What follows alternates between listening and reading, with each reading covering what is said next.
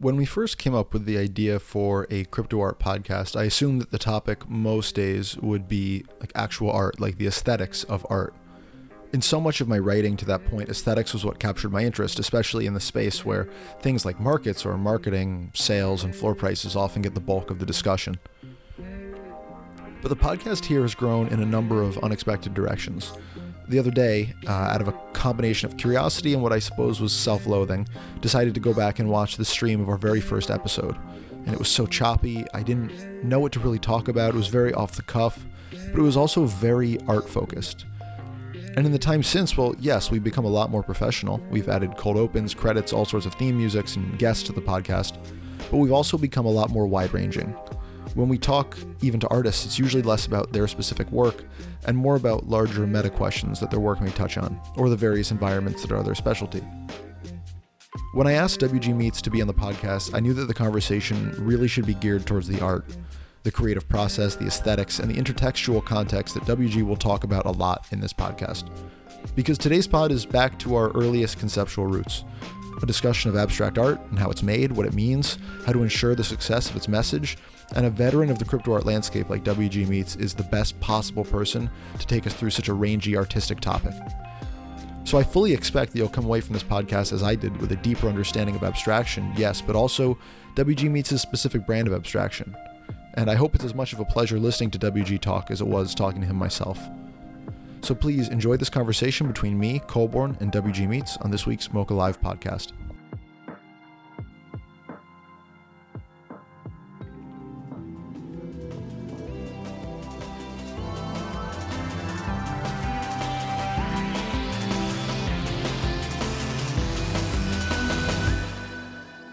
Good evening, everybody, and welcome to the MOCA Live podcast. It is 5 o'clock p.m. Eastern Standard Time when we are recording this. It is September 26th, uh, Tuesday, and I am joined by Colborn Bell, founder of the Museum of Crypto Art. What's up, Colborn? Chilling, man. Thank you. Thank you both for being here.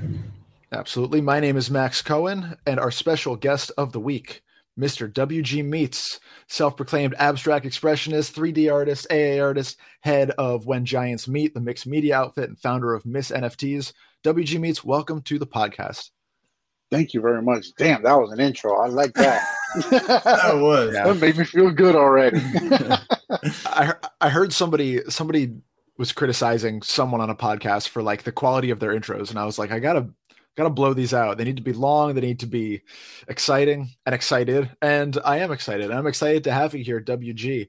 I think we talked about this podcast on Twitter as an abstract conversation with an abstract artist. So um, let's just jump right in.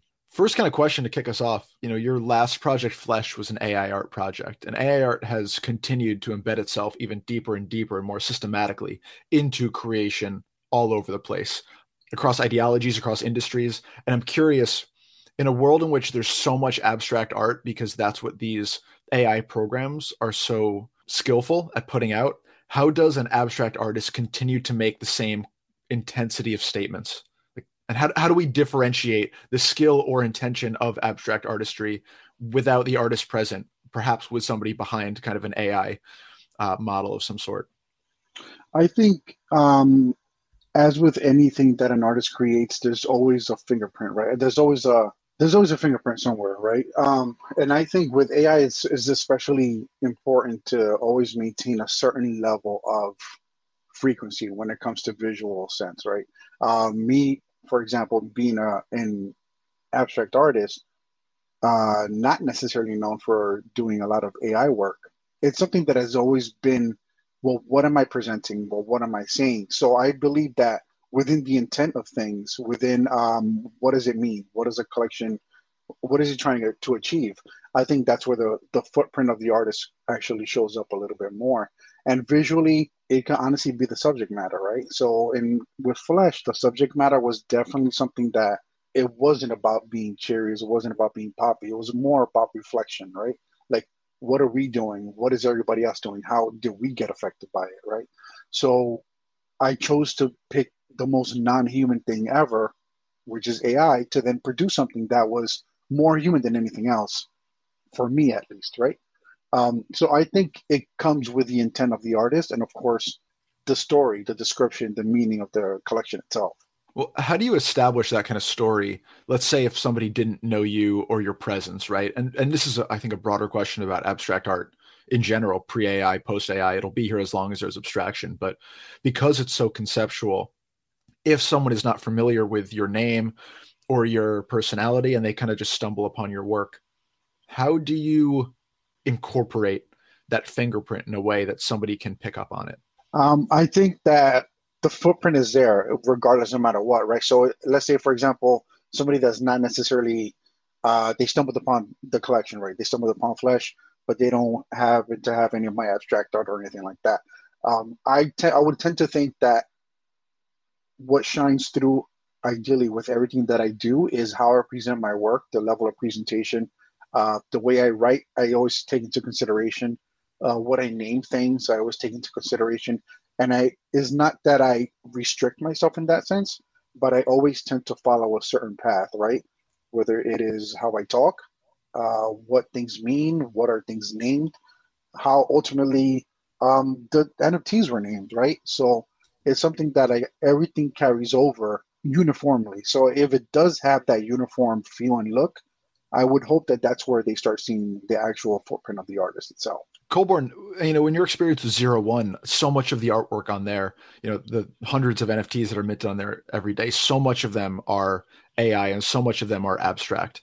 And I'm curious, I mean, before I like lead you into anything with a loaded question, like why do you think that is on a platform like that where minting is free and where well, we were just talking about that on Sunday, right? It's um, easier to generate than kind of create something by hand, right? Because the the work that is happening is is kind of outside the artist's control. So at the end of the day, you could have hundred outputs that you then begin to curate and work through and, and apply your touch to, or you can do, you know, some some retouching afterwards.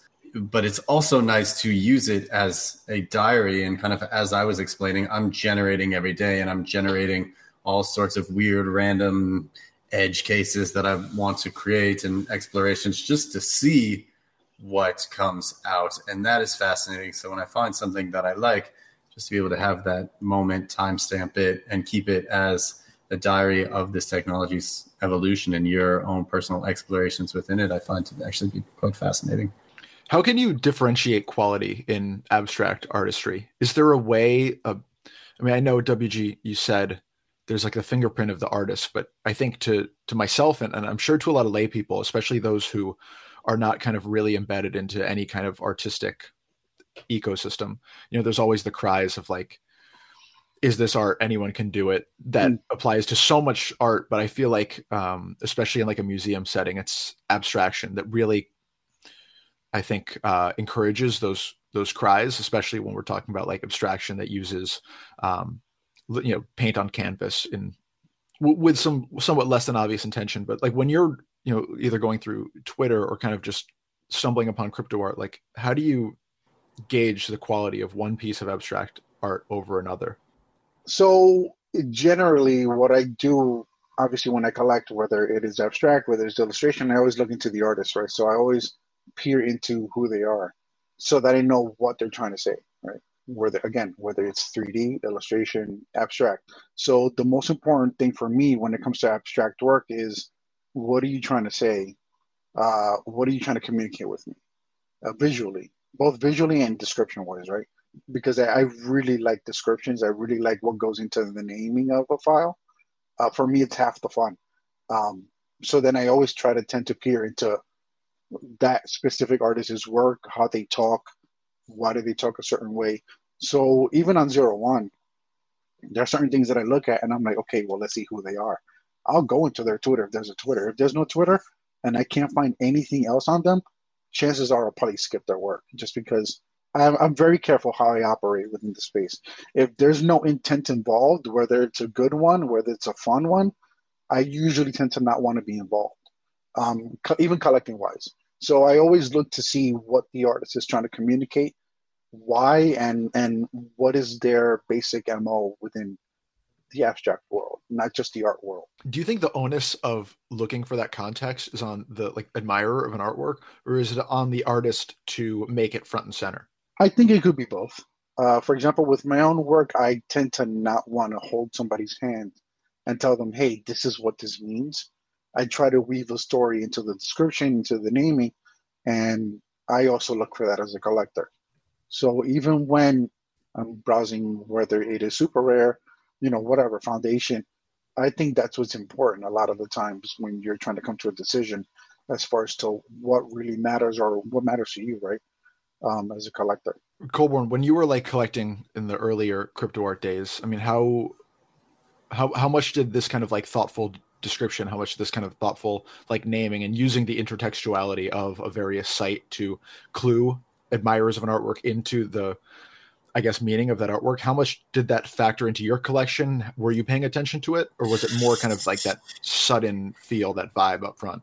Yeah, I mean, I'll be fair. Like my eye was not particularly refined, you know, and and frankly, there wasn't so much to go through uh, at, or at least there was significantly less. It felt like almost you could have a, a handle on everything that you were seeing. So uh, a lot of the times it's just like comparison by proxy of what is next to it, especially on a timeline or especially in a grid, right? And in all of that, and in beginning to just like see and, and train, you know, I would always be attracted to what was at the time perhaps considered like the furthest expression or or the weirdest expression or um, maybe not controversial, but what was so visually outside kind of the the standards of what was perhaps like the timeline was acclimating to, if that makes sense. We'll obviously have abstract art as kind of the beating heart of this conversation, but I, I think a lot about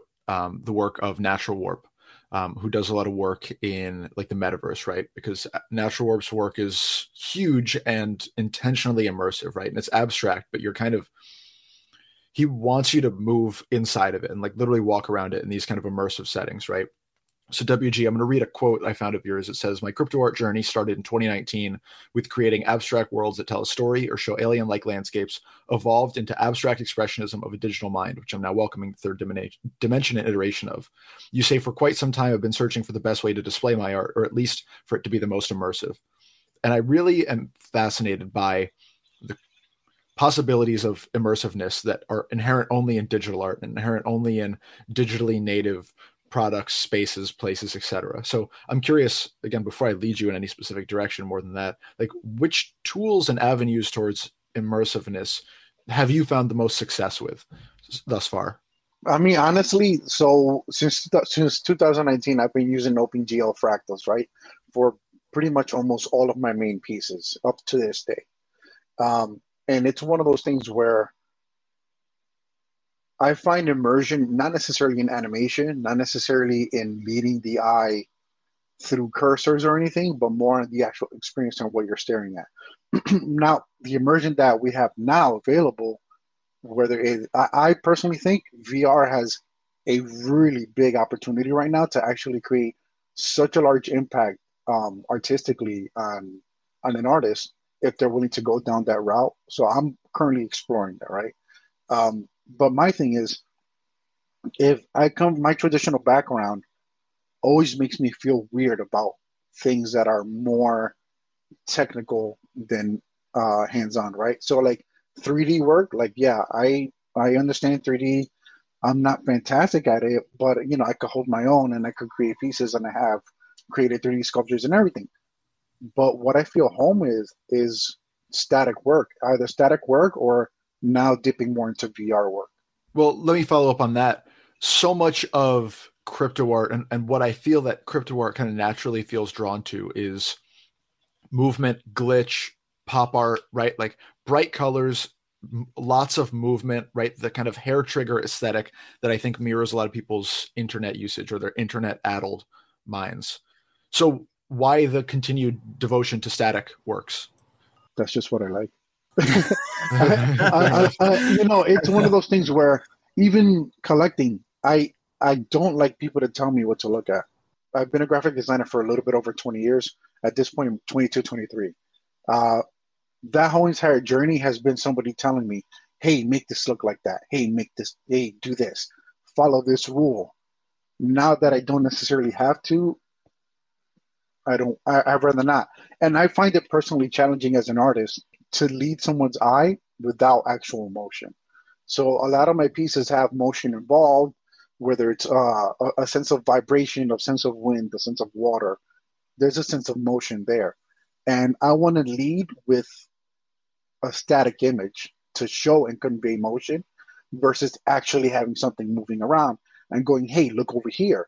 But wait, look over here. This is going to turn over here. I want you to feel that with my artwork. And that's why a grand majority, I would probably say 95 to 98% of my work is static.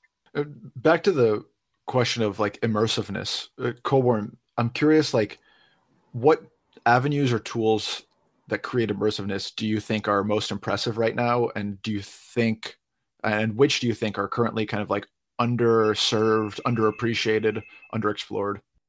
I don't know. You know, I'm I'm going back to start. I'm going back. Like I, for a while, kind of perhaps lost the motivation of why I wanted to be here, uh, and I think that's you know probably a, a common frustration. I think you know WG Meets has been long enough to have seen a lot of artists that we knew and a lot of artists that we love kind of fall by the wayside because probably the the mission vision collectively was not stewarded in the way that we wanted to see it. Um, so, you know, I I always thought 3D object sculptures moving into these environments was incredibly attractive, but the fact of the matter is is it's still not accessible to most people. So, it's just really in my mind about onboarding. How do we teach people about ownership? And that's kind of ownership and, and responsibility is is really the the gateway drug into all of this because I think once people take control over just that. They begin to take control over more places in their lives. They become more creative. They start creating on their own. And, you know, for me, it's not about like the furthest place out we can go right now, but the easiest place to get the most people into. That's what excites me. Again, maybe this is going too far afield, but like, how do you do that? How do you generate a desire for ownership in a population that I think for the most part values ease over you know being maybe values ease overall. I mean even that goes back to wg your point about the static artwork versus the animated artwork right? It's more difficult on an observer of an art piece that's static that isn't telling you where to look to kind of ground yourself in it. So what is the avenue? Maybe Colborn you can take the avenue as like a collector and wg you can take the uh, point of view of like the artist. But like how do you do that with again with a population that values kind of ease or values things that are explained handheld? Sure. I mean i think there are you know numerous places where we spend a lot of time that can be slightly modified to resemble something that is more web 3 than web 2 and i think instagram is a great example of where digital content creators are offering something that they have done. They're doing it entirely for free, they're doing it for exposure. So, how do we transition all of these people that are creating in a myriad of digital ways into creating like digital goods that are stickier than followers?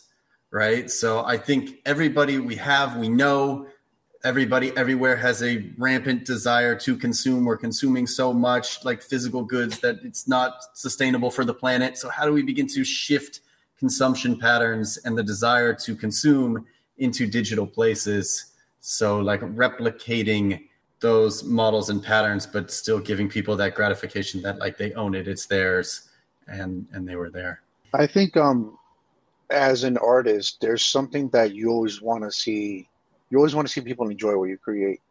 Um, and I think that a, a great deal of the hurdle that we are currently seeing as far as onboarding, as far as having something for the quote unquote for the masses, um, it's terminology, honestly. It's not necessarily like the spaces, it's not necessarily um, what we currently have out. It's more on how we speak to people. Um, a lot of the times when I've personally spoken to my friends or family members, they're like, yeah, but what does this mean? And I'm like, I put it in basic terms, you know, for something that everybody can follow. Everybody has basically been using digital money to a certain degree, right? Whether it's credit cards, whether it's loyalty points, banking online, stuff like that. I don't personally carry cash. Um, Um, but a great deal of other people also don't carry cash, and all they do is just swipe. So I think a good amount of the onboarding that we need to have right now is obviously the execution of what tools and platforms that we have now. That's very important, but also is the terminology because a lot of people are scared of like, well, these are your private keys, and they're like, well, what does that mean? Well, don't share them. You got to write them down. Just with that, people are like, oh fuck, like what is all this, you know? But it's an important step, right? But I think that the best way to do it is to talk to them like people, not talk to them like you're pushing a project. And I think that's what a good amount of people are going to grasp onto and go, okay, I get it now. Like just with just with ownership, right? Something as simple as comparing game items, right, with Warcraft, uh, Fortnite, that you honestly own it. You don't have to go through Valve. You don't have to go through Epic. You could you could sell it yourself at whatever price is commanding or whatever price you want to sell it. Doesn't mean it's going to sell, but you have that option. So to know that you have that option, that's where the power is, I think.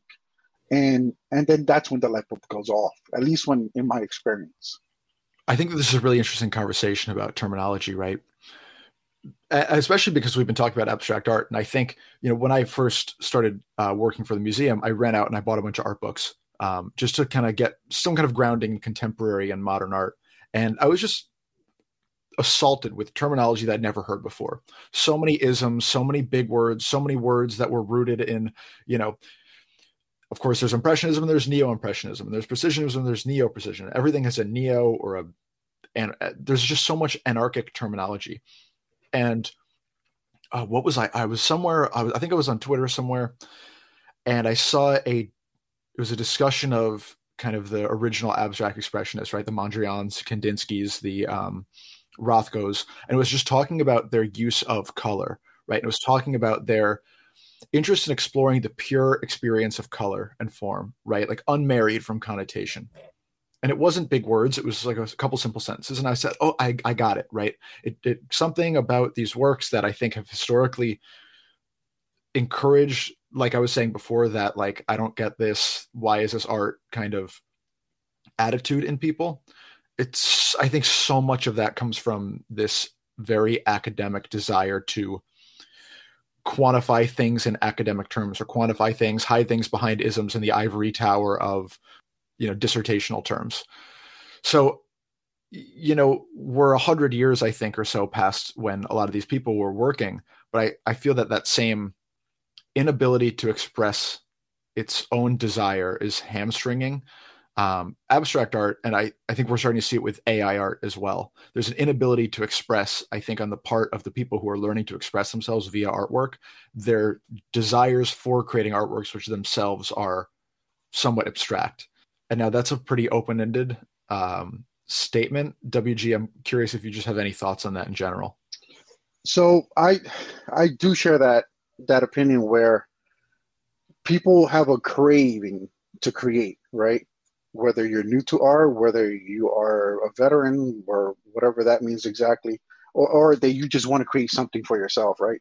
Um, we have so many tools available right now that can either help us do that or do it all for us. And I don't think we're quite there. At least, let, well, let's go to crypto art specifically, right? Or our community as far as NFTs are concerned. There's a lot of want, there's a lot of outputs but a lot of it doesn't necessarily mean anything, right? And it could be art for art's sake. Some of my favorite pieces are for art's sake, but you can kind of tell when it's truly about nothing. Uh, and it's like a you know a chat gpt description on something like it, it's for me at least i it tends to get a little bit easy to pick up and go oh okay I, I see what you're trying to do it looks cool but it doesn't it doesn't it doesn't evoke any kind of emotion on my end, right? Where it's like, oh shit, that's kind of cool, but then it just stays there. It's not like, well, what else do they have? Or well, what is this? What is this trying to say and stuff? And I and I think that just because of the ease of AI, a lot of people are falling into the pitfalls of like, well, we can just pump out hundreds of these and not necessarily have to say anything because there's so many of them. But I think that's also part of the problem. I mean, it's one of those things where it becomes easy to the point. I mean, let's say, for example, Midjourney. There's so much that can be done in that program, but then you know, a lot of it is just landscapes of weird places and mashups and cyborgs and in cyberpunk cities that it gets old. You know, it's just like, all right, like I've seen this before. It's AI, but I've seen it before, regardless of how many inputs it's had to get that image, right? So it's not saying anything. It feels very like empty. Um, and I think that's part of the problem because there's so much to be done, but then people are just focusing on, well, we have to get something out because of that's the nature of the space as far as how speed goes. Do you think it hamstrings artists like yourself by the rise of these like I don't know these like easy abstractions or whether that's like stock generative art code that's repurposed or you know an AI tool being used in relatively unimaginative ways it seems like from my perspective it would move the goalpost further and further for you know an, an abstract artist like yourself or somebody who wants to experiment with AI forcing you to come up with more and more creative further from the mean projects ideas inspirations like flesh Wow, that's a good question. It at first you kind of feel that way, right? As as as an artist, you feel, oh shit, like the space moves already fast enough. Now it's all even faster because of this, and you know you start seeing pieces that are like strictly AI based, literally no editing at all whatsoever, and it sells for like three, four, five ETH, and you're like, what the fuck is going on? you know, so it's kind of like, and, and and that was one of the major points that I had with Flesh, where I specifically told people what I used. I didn't. I transparency for me is like key. I don't want anybody to go, well, what the hell did he use? Did he draw this? Is this a photo? Is it a collage? So transparency is an issue, and and obviously humans tend to muddy that little term up a little bit, and I think that's where that's where it hampers us as artists, um, because people are not being truthful. People are not saying, hey, this was done with whatever and somebody was like, "Oh my God, you saw that illustration?" I'm like, "Look at it a little bit closer," or see the final output. Yeah, it's probably 1024 by 1024, which is a great majority of them. Um, but I don't feel once you get after the shock of like, shit, this is moving fast. You start seeing visual cues and how people operate and stuff like that. And honestly, I'm not bothered at all whatsoever with it because I don't know if I can call it uh, confidence in self, but like I know what I create is mine. It's not nobody else's. And regardless of how many times they try to create it, it might be similar, but it's never going to beat that. Colborn, I'm interested from your perspective. Know, I, I feel like when I first started using, or when I was first introduced to something like DALL-E 2, which was so easy and new, I was really encouraged to just create things and and you know at least consider minting them. I don't mint artworks hardly if ever, but I think that there's a a twofold possibility here with the rise of these again like kind of easy art generating um, avenues right? You're going to have people who are more uh, encouraged to use them because they're available. But at the same time because so much of that work is proliferating you're going to have people who are encouraged away from them because it's going to be that much harder to stand out in the crowd. You're going to have that much more doubt in your ideas. You're going to be, it's going to be that much more difficult to create. It's going to take that much more time to create a uh, fingerprint for yourself, WG, to use your terminology. So, Colborn, I'm curious what your perspective is on that. Well, it immediately takes me back to like some early collecting of, say, uh, Artbreeder things that were generated on Artbreeder, you, you know, and these artists were hardly the first to use Artbreeder, or or the same could be Photomosh, right? People at home have access to all sorts of software, but me as a collector, it's the first time I saw it, right? So for me, it's like, oh wow, like this is interesting. I wonder how they did this, and then you know maybe I'll buy it. Three months later, I find out, oh, it's Artbreeder.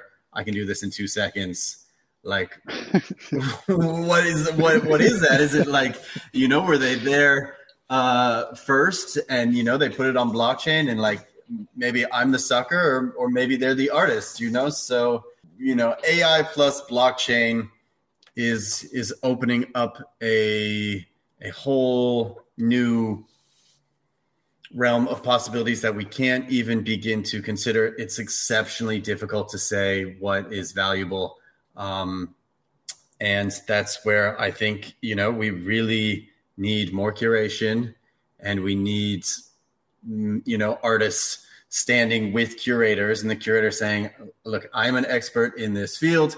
I have seen the breadth of everything. Like you should pay attention to these people creating in this way because otherwise you know it could be you know something that somebody has an abstract work that somebody has spent 20 hours in procreate you know detailing and designing every little thing or it could just be some random generation uh, from you know a out the box AI model. And it's tough. It's tough. So I think I really do think more than ever, you know, we need like industry experts and curators working hand in hand with artists. And this is already a place that it's it's it's full of misinformation, it's full of all sorts of different things. So I yeah, it's I'll I'll support that um that thought with WG's own work as I was going through your work, uh, WG, over the last couple days, um, you know, I found a myriad of different projects that seem to have very little aesthetically to do with each other. Right. I was looking at uh, Handmaid's Tales, which is like pop art, graffiti inspired, and aesthetics. Um, the work of yours that we have in the museum, uh, Cavern, is like hardcore abstract expressionism, th- 3D techniques, but to really like color um, forward. And then Flesh, which we've been referencing, is kind of AI photography, right? And it's like you said, it's monochrome, which is different for your work and I referenced a couple of these abstract expressionists before, right? The Rothkos, the Kandinskys, the Mondrians, who all kind of had a very specific visual and a, like aesthetic that was carried over in a lot of their work throughout their lifetime. And that's just not the norm anymore. I mean, especially WG for yourself, like you have this fingerprint, but your works, the more varied they are, it's hard for any of them to be instantly recognizable, right? And when you hop across techniques and aesthetic styles as you do, you know sans a curator who's very integrated into the space like how do people form a relationship with your style? And uh, like how do people come to know like you as wg meets if that fingerprint is the same but it's taking all these different forms throughout these different projects mints eras etc um, so uh, there's one thing that i've always been very adamant about and it's uh, i don't like to be boxed in I don't like to be pigeonholed like, oh, he only does this, he only does that. I at this point I have four to six different styles that I can create in. I choose to mainly use abstract because that's where I feel at home. Um, but I also like to experiment. I have experimented with AI since 2019. I did some of that Artbreeder stuff. My first mint on KnownOrigin was in 2019, and it was an AI portrait. But I remember when that was going around, everybody just used to take the output, save it to the hard drive, and just mint it. They didn't do jack shit to it. They didn't do anything, or, or it was just like a, a select color change. So I'm like, all right, well, I want to use this, but I want to use this in my own way. So, um, and at the same time, I don't like any pieces. I don't like my pieces to look like each other. That's a personal thing. Like that's something that I've put into myself. Going, I, I, I want to constantly challenge myself to create something and say something in my own way that ultimately looks different but still feels like me. And I, and that's very important to me. Like as you said you've gone through a whole lot of my work. Uh, there's certain things that carry over obviously like how the way i write descriptions uh, the way i name things. Sometimes they're like the collections are one word two words you know depending on what it is. A great deal of my work is about self-reflection be it yourself, you know, or how others, you know, what's going on within society, what we can do with it, and also crypto art as well, as the case with Handmaid's Tales. Um, but it's definitely something that like I'm always very vocal on the variety of styles that I can create in, that I can confidently create in, and that's what I put out, right? And it's something that like I would hope at this point there are traces of me in everything that I do whether it is a hand drawn piece, whether it is an AI piece, or whether it's uh, an, you know an open uh, like a fractal abstract piece. Um, it's something that I want everything to look different, but the same. If that makes any sense. All right, I'm going to kind of pull back this conversation a bit to something a little bit larger and more conceptual. Um, so bear with me as I try and take off and then land that plane. I think about when a lot of this abstract art that I'm familiar with from art history was being made, and it's all this kind of like early mid to mid 19th century, or I'm sorry, 20th century. And, and it kind of mirrors the way that society itself was realizing the depths of its own ability to be frightening right? Reality and realism were no longer perhaps adequate to connect to people who i don't know they didn't have words or images to describe the economic you know horror the you know warfare horror after world war ii you know the rise of technology so quickly that it was changing you know the very minute aspects of people's lives so quickly whether it's cars air travel i mean the whole world was being shaken on its axis. And i'm curious if you see parallels to that ideology today and then like why abstract art has this foothold in the world today perhaps owing to that same kind of uh, ethos or inspiration. Um, i think it does. Um, i still think that abstract art in the digital sense is uh, it's still not fully understood or still not fully accepted um, because people again even with traditional abstract works they go well, i can fucking do that you know so they're but obviously they didn't. so and and that's the thing where it's just like, okay, well I can do this, go for it, like try it. And once people try it, they go, oh, okay, well this is not the same because at the same time that you're trying to say something, you want to be as free as possible when saying it.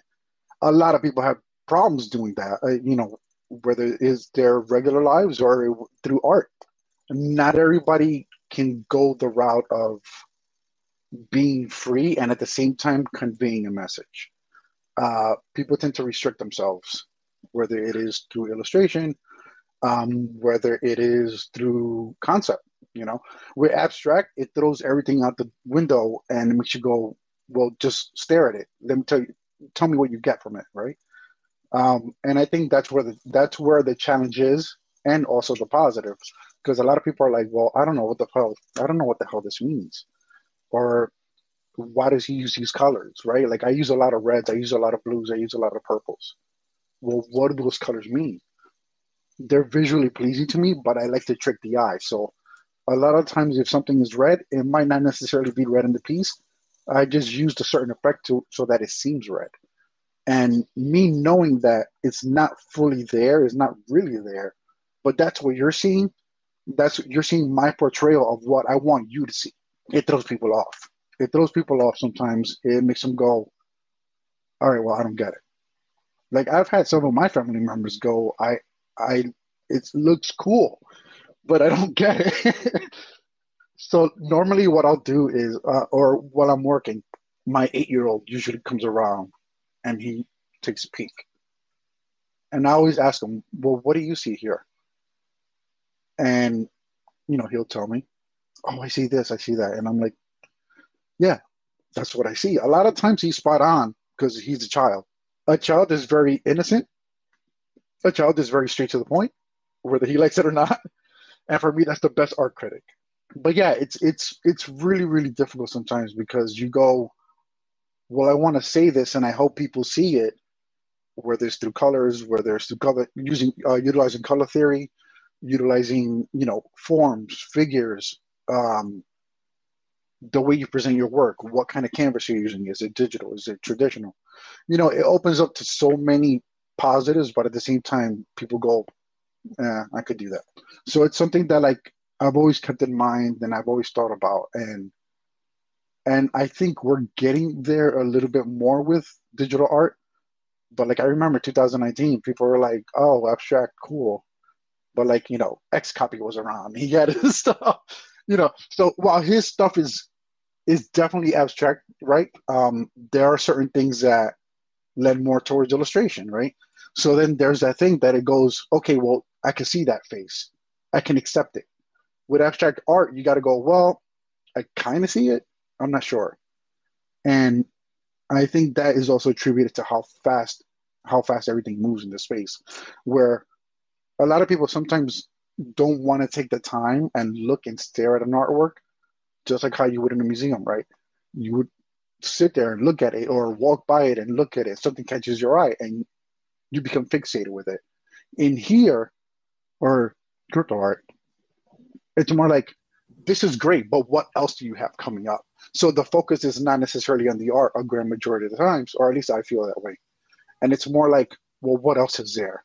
and I think that also kind of hampers us to a certain degree. Well, it's the nature of Twitter, right? It's like the dopamine rush of the timeline yeah. refreshing, right? It's yeah. it's not even something people com- consciously, I think, are engaging with. I, you know, mm-hmm. I I used to, I think, when I started here, denigrate the idea of the museum a lot. Not our museum, just the like grandiose idea of the museum, right? White walls, quiet, very hollowed, very, I don't know, kind of a sacred space to look at what are mostly static art pieces. And the more I am engaged in crypto art, and the more I'm you know realizing the amount that the twitter dopamine rush does or like how much it does to my ability to connect with a certain art piece and what kinds of art pieces i'm connecting to up front you know i have friends who watch reality shows and i don't really like reality shows very much but there's this weird occurrence where you can be sitting in front of the tv and the music will swell and the camera will be panning back and forth and you feel i get i get goosebumps right the hair raises on my arms and it's this totally I have it's no very agency. well planned. Exactly. yeah, well it's, but it's like psychic manipulation on a yeah. like content basis using sights, using sounds, and it's forcing me to have an emotional reaction that is unnatural, right? That is not it's it's based only on external factors. And I feel in large part like, I mean, how, how this is just again an open-ended question, but like how how can we know when that is happening with the art that we're seeing and when so much of this subconscious psychological manipulation is happening not on the part of the crypto artist but on the part of the platforms in which we're seeing these things the way it's refreshing and it's refreshing and it's rewarding us with more colors more glitchy things more movement more rewarding you know certain kinds of artistry that play upon that. We do get bombarded with that right? And like as far as to how to tell the difference well, i you, would can you tell the difference? I would like to say that i do um, just because of my background, because it makes it a little bit easier to con- to pinpoint what is designed and what is expression, right? Design over expression. Let's say it's like a 3D piece, or you know, it's animated as a 3D piece. I think that there are visual cues, audio cues that you can use within artwork that doesn't necessarily have to turn into a gimmick, right? Um, so there are certain things that do happen that can evoke emotion, like how you said it within the shows, right? Same thing can happen within art but a lot of the times what has what has ended up happening is outside of the artwork itself it's using these certain triggers whether it's audio uh, whether it's visual you know colors textures um, how things are presented to evoke emotion and not necessarily it's not being the piece itself but it's kind of like how would i i want to say this as best as possible. It's kind of like an overlay of the actual piece right? So they tend to rely on those for you to feel something rather than you look at the artwork and, and actually feel something by looking at it or by experiencing it, you know? So we actually have a question from the audience. We've done like 35 episodes of this podcast. First question from the audience. So um, I know it's we, finally We're really it. growing. We're really growing. Honestly, we are really. you know, slowly but surely. So, uh, Jank wants to know, WG, have you ever faced any sort of creative block, and how did you overcome it? Um, that kind of technically technically led me to crypto art, actually. Um, so before I joined crypto art or was a part of crypto art, uh, one, I was looking for a, a, a better way to collect than physical, and two, I I wanted to express. But before that, um, before in my hunt in trying to collect stuff, I had probably like a, a good six seven month uh, block that like completely screwed me up. I was depressed. I was feeling like shit. Um, nothing would come out, whether it was photos. I used to do a lot of photography here and there. Whether it was photography, whether it was abstract illustration, design, I didn't want to do any of it. I don't know if it was my job at that point. At, at that point, I was I was doing pharmaceutical design for like I was doing like labels and like inserts and stuff like that, and that was soul sucking on its own. So maybe that was a big contribution to my art block. Um, but the only way that I honestly faced it or moved on from it was to just let it go. I was fixated on doing something and it was killing me that I couldn't. So I was just like, like I don't understand. Like, why can't I create anything? You know, like I said, I got all sad and you know, six, seven months, nothing. I'm talking about like not one piece or anything. And I let it go. I, I ended up just letting it go, not thinking about it, and just going back to being a fan of something, whether it was music, whether it was art or a specific artist, that led me back. Um, a good amount of the inspiration for me to start doing stuff again was NFTs, um, because shortly after that break, uh, or whatever the hell that was, you know, I found NFTs. I found that there was a better way to collect digitally. And then I went, wait a second, I can probably create something. And, you know, I was talking with a few artists at that time. And I'm like, well, what do you guys, how do you guys pick what you put out? And they're like, we just put out whatever we want. And I was just like, wow.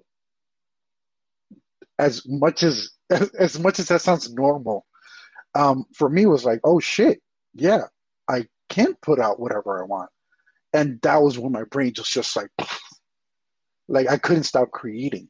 Once I got to the point that I go, yeah, I can create whatever the hell I want outside of my job that was always rule based, regulation based.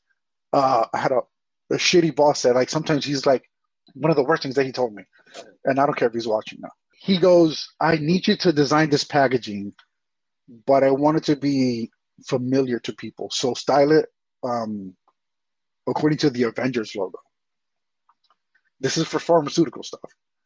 So in my head, I'm like, the fuck did he just ask me to do? Like, I don't get it. Like, why would he tell me to do that?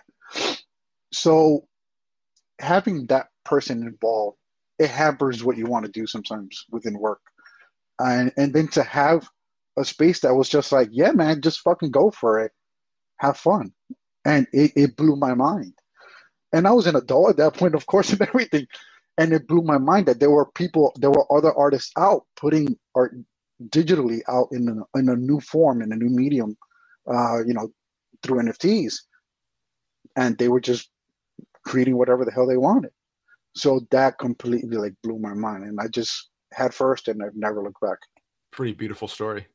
I, you know, I, I had slightly different experience, but I, uh, the the classic example or the classic um advice you get from like writing teachers is like imitate imitate imitate until your own voice yeah. comes out and that's that it, it's almost like having a demanding boss over your shoulder just asking you to create not just in the style but like with the same depth and with the same yeah. i don't know quote unquote rules that this or that writer is doing um and it's yeah equally hamstring it's only when you like you have to learn because but then give it all yeah give it all up I have no more specific questions today. WG, let's uh let's take a moment. Why don't you tell us what you got going on? Where can the people find you? Uh, so obviously, you know, Twitter, X, whatever you want to call it, in any kind of platform. If you're trying to follow me, I'm WG M E E T S. WG meets on everywhere. Maybe I'll have a one if it's like Twitch or something like that. but everything anywhere, as far as Twitter, as far as Farcaster, as far as threads and stuff. If you see WG meets and you see the the pixel head uh, afro, chances are it's probably me. Or you could just go to wgmeets.art. You know, that's my website. That's where I basically put up everything and have a little whole bio, a proper site and everything. Um, but yeah, so like uh, what I have coming up or going on, fun is lacking in the space. So I decided to have some fun.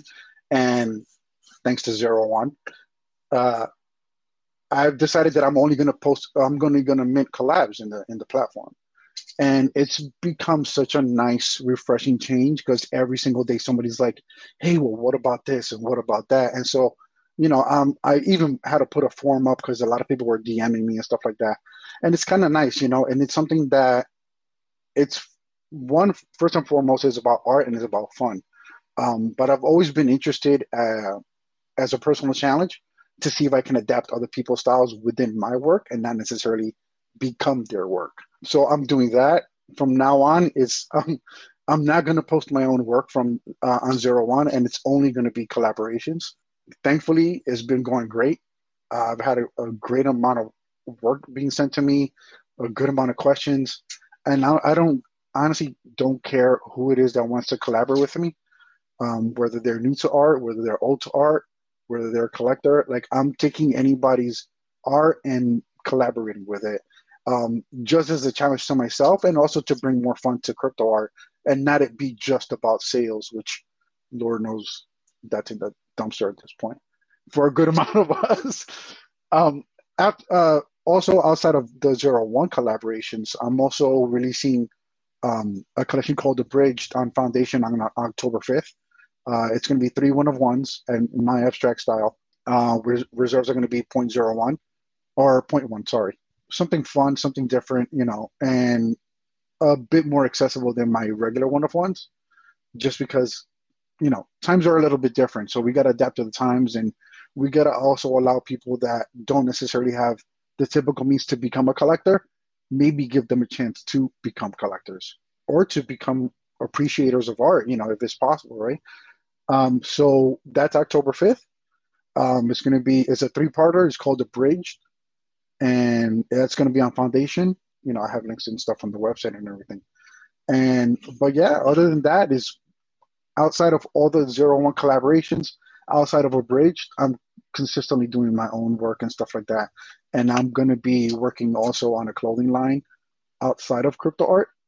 Uh, at this point, it's only going to be me but at the same time it's also going to be a little bit more grounded on the cultural aspects of Dominican. I'm Dominican American, so it's gonna have it's gonna have dealings with Dominican Republic, uh, the symbols of that country or my country, and you know something that kind of is a refreshing take on the traditional aspects of the culture of Dominican Republic.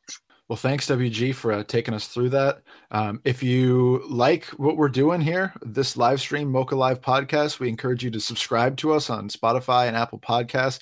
If you're watching this on YouTube, please subscribe to the YouTube channel to find out whenever we do these podcasts. Just look up Museum of Crypto Art on YouTube. We got a Substack too if you want to see more of our writing and know what's going on in our space. That's museumofcrypto.substack.com. You can always hit us up. I'm at Cohen the Writer.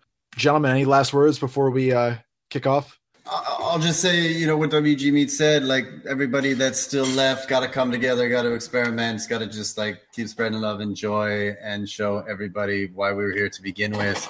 Um, and, and back to basics. So, you know, we do it from the start, just as we did the first time. And, and we do it from the start. Know, we do it from uh, the heart. Spread love, yeah. spread connection. That's it. I think that's important because there's a lot of, and obviously these are my party words also um, it's something that we got to stay grounded and you know we got to help each other out uh, artist to artist artist to collector collector to artist um, because at this point whatever we make out of this of what we're doing is what's ultimately going to catapult what we do in the future um, for the overall movement not necessarily just for us um, so if we could be a little bit less selfless or no, not selfish. More selfless. a little more selfless. Um, WG you know, Meat says it first. A little, little bit, bit less selfless, everyone. A little bit. Jesus, what, a, what if I don't know, right? Um, but you know, it's something that like we, it's we're a community. As much as that is being thrown around, a great deal of it is not community. Find your people, care for your people, focus on the people that really do support and love you. You know, and I think that it'll be a better place if we do that. Amen to that. Well, uh, thank you, WG, for making this a little better, this little trio a little better place today. Uh, thank you, everyone who's watching, for doing your part to make crypto art a little bit better. And uh, we'll be back real soon with more knowledge for you. So thanks, everyone, again, and we'll see y'all real soon. Appreciate you guys. Thank you. Thanks a lot.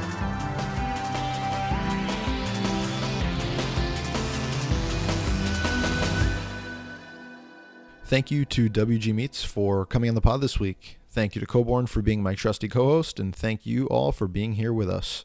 This podcast was edited and produced by me, Max Cohen.